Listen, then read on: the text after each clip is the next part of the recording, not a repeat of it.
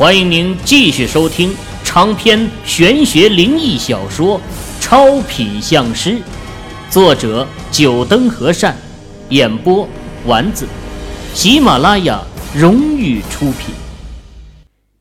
第五十九集，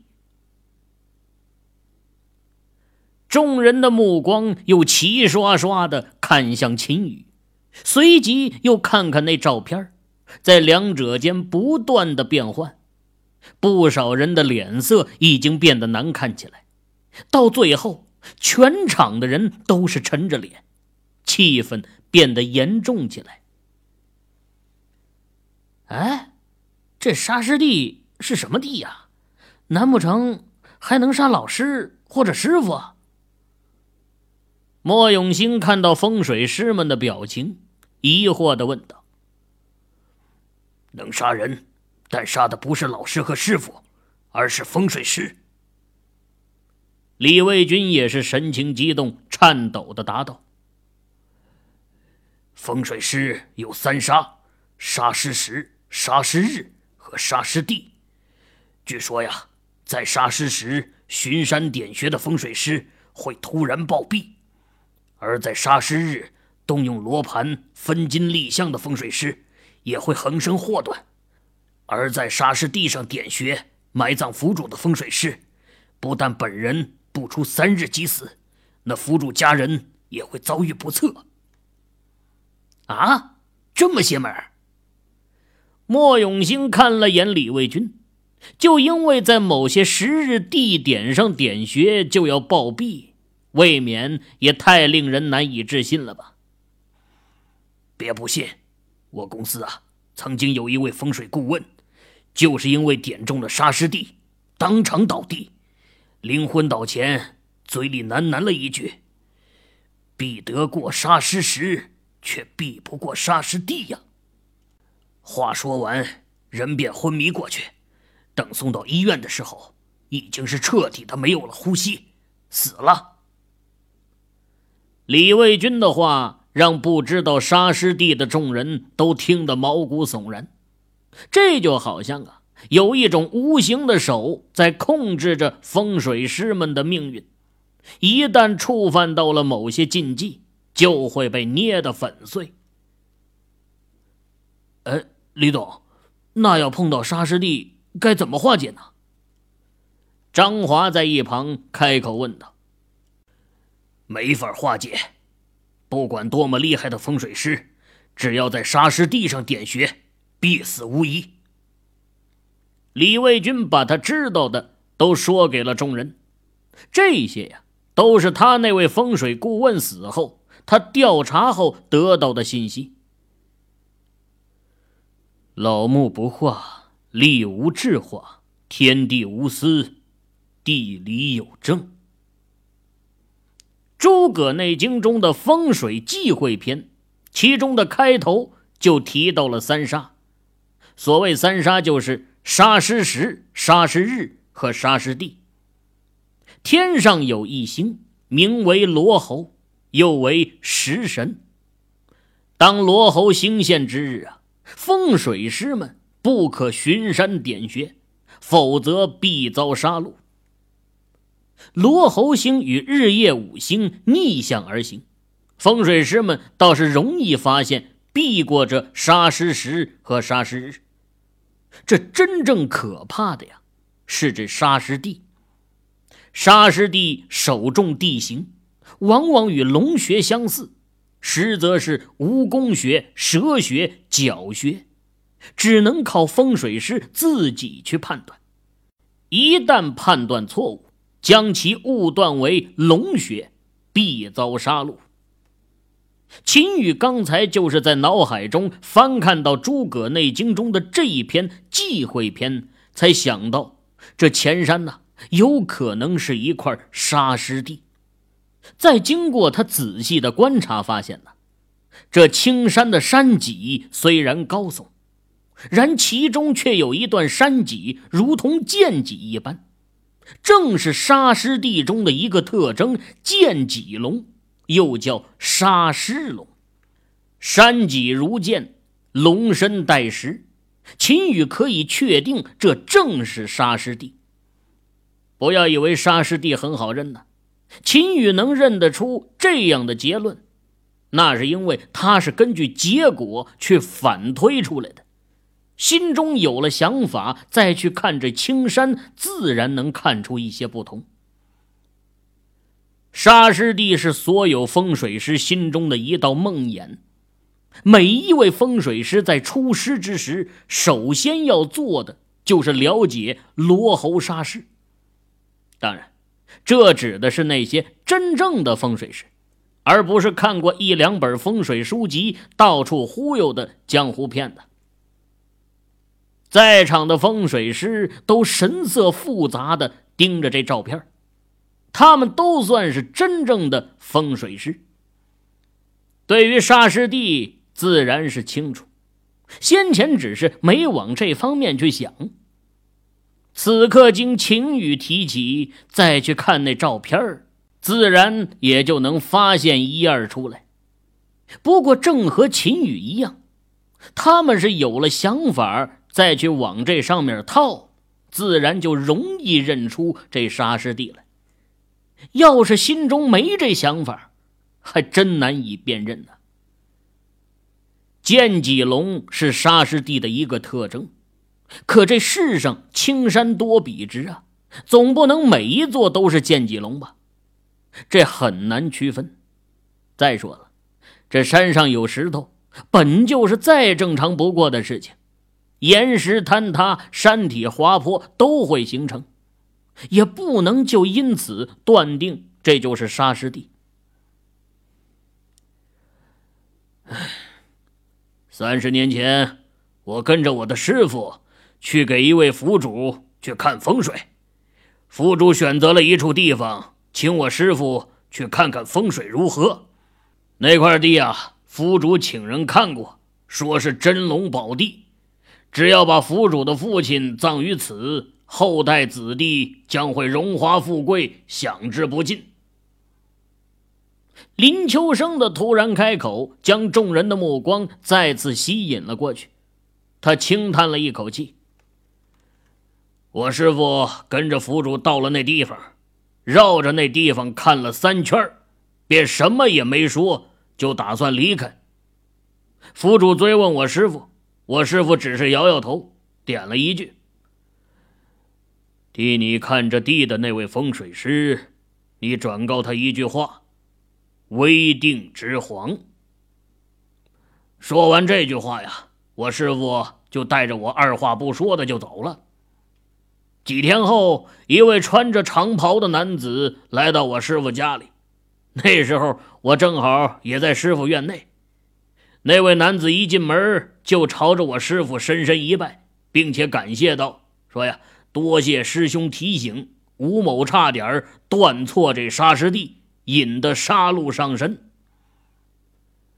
那男子与我师傅进屋谈了足足有半天，最后才离去。而我呢，因为好奇，就问我师傅：“这男子是谁？”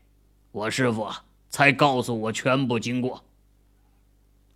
原来这男子正是最早替府主看地的风水师。三日前，师傅去看那块地呀，一站到那里，师傅的心跳就突然加快，汗毛直立，全身的鸡皮疙瘩都起来了。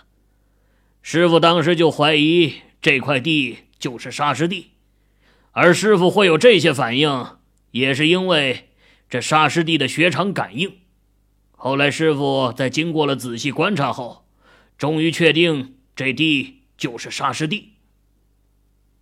听完师傅的话，我当时就问师傅：“那为何我没有这种反应呢？”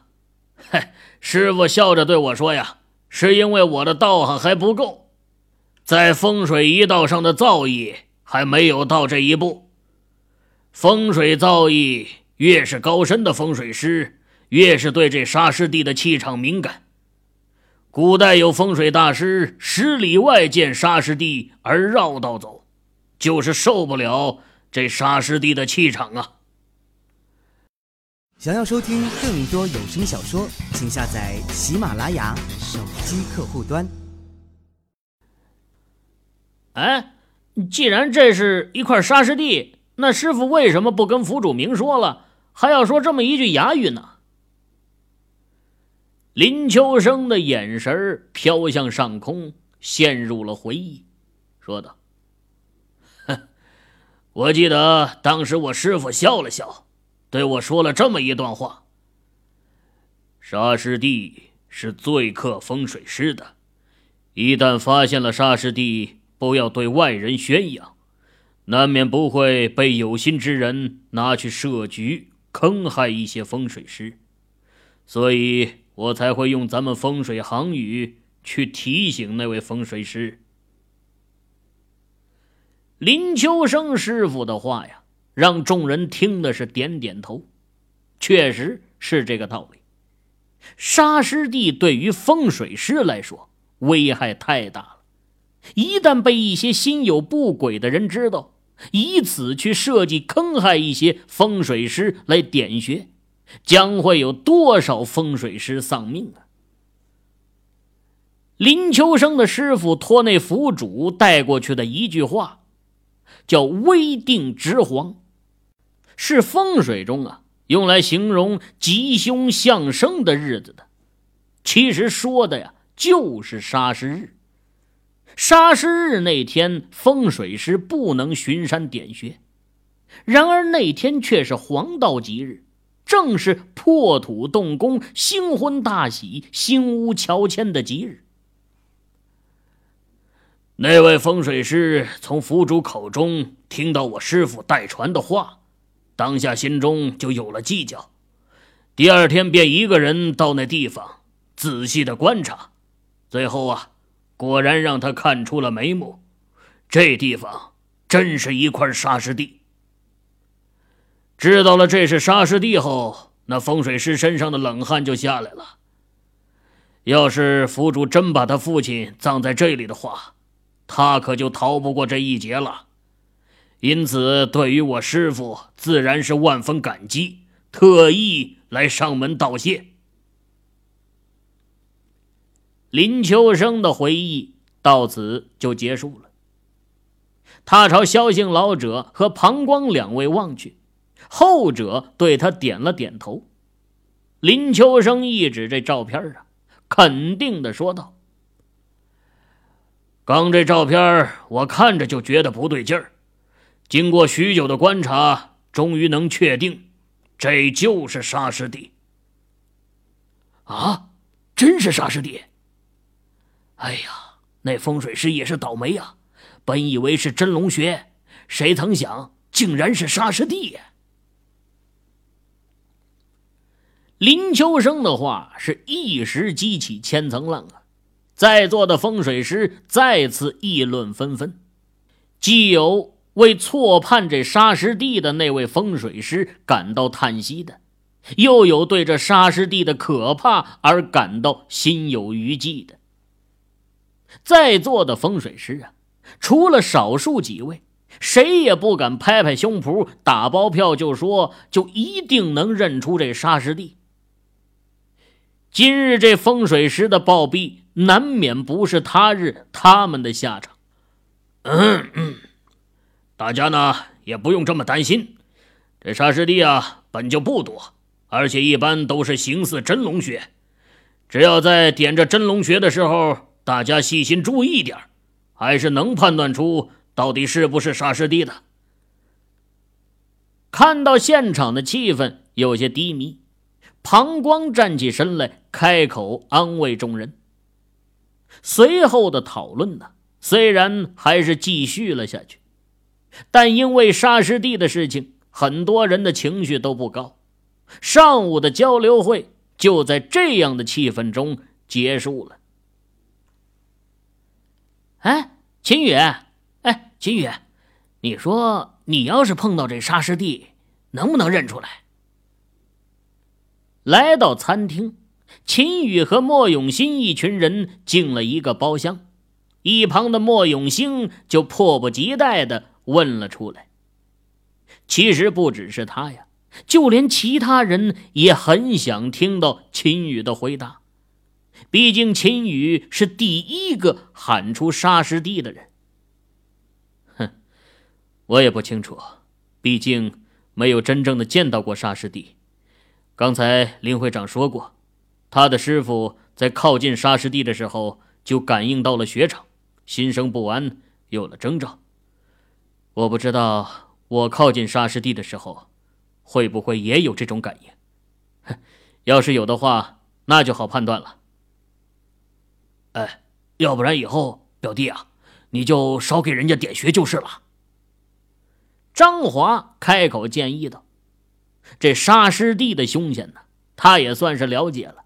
最好的办法就是不去给人家点穴，那就什么事都没了。”哼，表哥，这寻龙点穴本就是风水师的分内之事，要是我不去给人寻龙点穴，我还干什么风水师啊？秦宇笑着摇头说道：“嗨。”你可以卖符啊！哎，就你那符，我看就挺值钱的，光卖符就够了。张华可是见过自己表弟所画符箓的神奇的，在他的眼里，光靠这卖这些符啊，就应该足够表弟日子过得滋润了。那些风水师去给别人巡山点穴，不也是为了钱财吗？秦宇被表哥的话搞得是哭笑不得，咳嗽了一声。风水师寻龙点穴，不单单是为了府主的钱财，也是为了提高在风水上的水平的。因为啊，只有在一次次的实践中，才能更好的理解风水一道中的真谛。这光靠看一些书籍和前人的心得。是不可能成为真正的大师的。所谓读万卷书不如行万里路，但是放在风水一行中就是啊，读万卷寻龙经书不如点一次真龙穴位。哎，什么符箓？秦大师还会画符呢？刘顺天听到张华的话，疑惑的问道。在场之人也只有他和童敏没见过秦羽的符箓。墨家姐弟啊，那就不用说了，在秦羽替县长祖上迁坟的时候，便见过他画的符箓有多么神奇了。张华和李卫军也是看过秦羽镇煞符大放光华的场景的。哼，这话说的，哥们是风水师。画符本来就是风水师所擅长之事。秦羽心里啊嘀咕了一句，朝刘顺天点了点头，算是承认了他会画符。哎呀，秦大师可真是全能的风水大师啊！刘顺天笑着恭维了一句。下午两点，众人再次回到了原位。从餐厅到交流会的这一路上啊，给秦羽打招呼的人是越来越多，不再只是那些富豪嘉宾，很多风水师们都对秦羽报以笑容。第一天拿下五分，今天又是第一个认出沙师弟的秦羽，在众风水师们的眼中啊，地位已经逐步上升。如果不出意外，这次交流会结束后，这位年轻的风水师的名字必然会传到那些上流人士的耳中。对方的发展潜力将会远远超过他们。毕竟啊，年轻就是最大的资本。秦羽一路抱拳，对那些打着招呼的人还以笑容，一面。又要委婉的拒绝一些晚上想要请他吃饭的富豪。一旁的刘顺天看到那些富豪找上秦宇被拒绝，心中不无得意呀。嘿，还是咱眼光看得准，下手的速度快，已经和秦师傅搭上了关系。对于广东这个省，前文已经提过，风水之风不但民间盛行。在这上层社会啊，也是广受追捧。越是那些大老板、公司老总之类的人，对这些越是相信。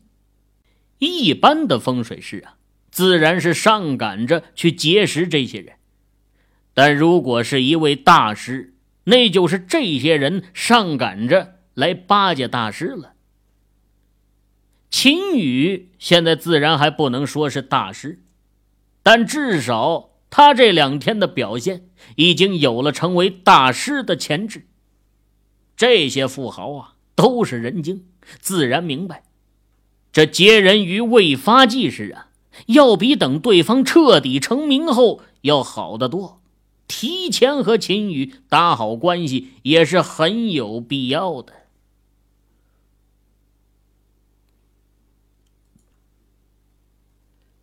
各位听友，您刚才收听到的是喜马拉雅荣誉出品的长篇玄学灵异小说《超品相师》，作者九灯和善，演播丸子。